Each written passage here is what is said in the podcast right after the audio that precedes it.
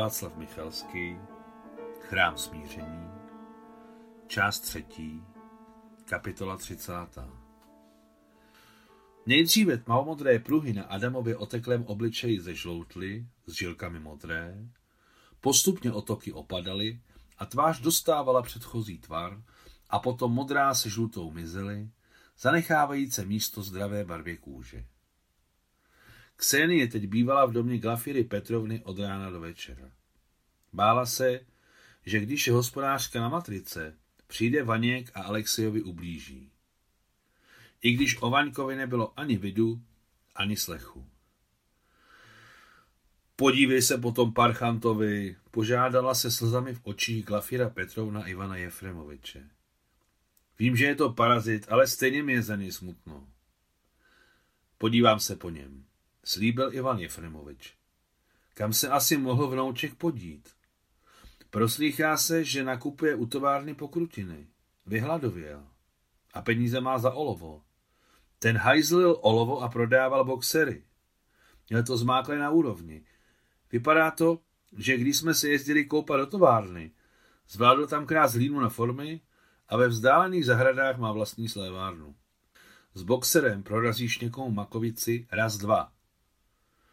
Ivan Jefremovič brzy Vaňka chytil za továrnou na výrobu krmiv a hned ho vzal do továrních sprch, dal mu kousek tmavého mídla a řekl Počkám na tebe, pořádně se umyj, v páře buď blíže ke kamnům, aby se pořádně propařil a pak se zase namydli a spláchni se.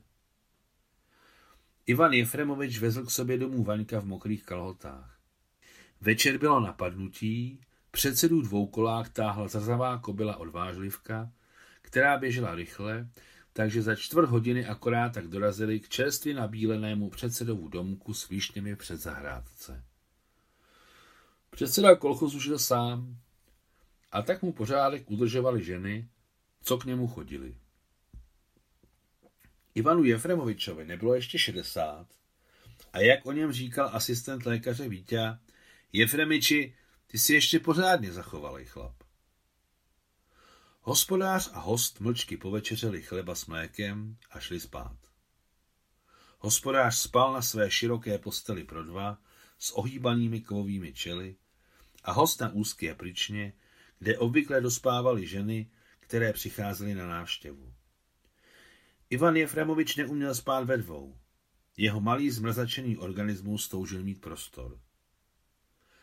Vyšel měsíc úplňku a v místnosti, kam se uložili spát, se rozjasnilo.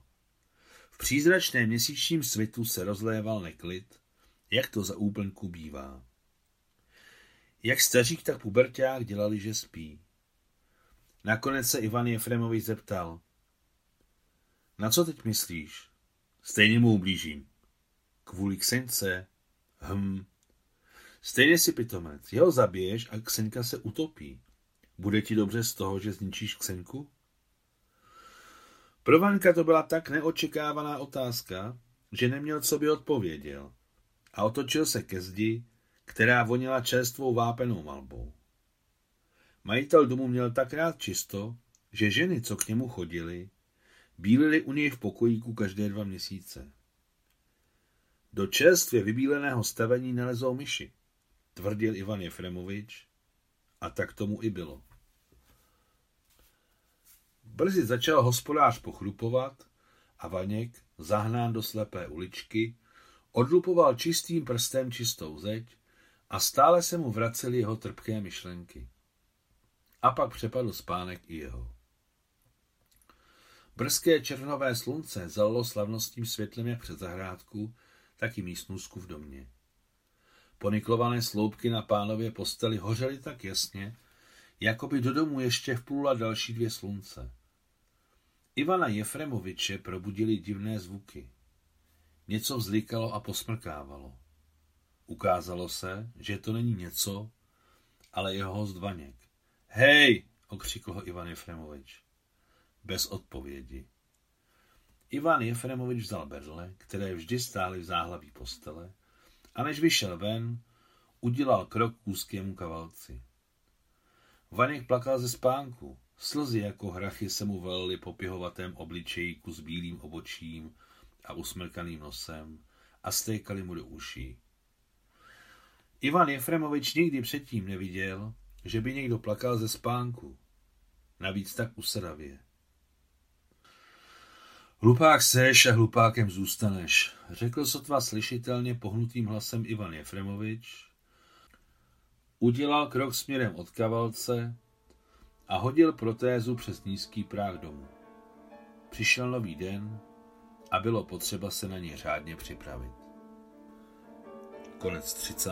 kapitoly.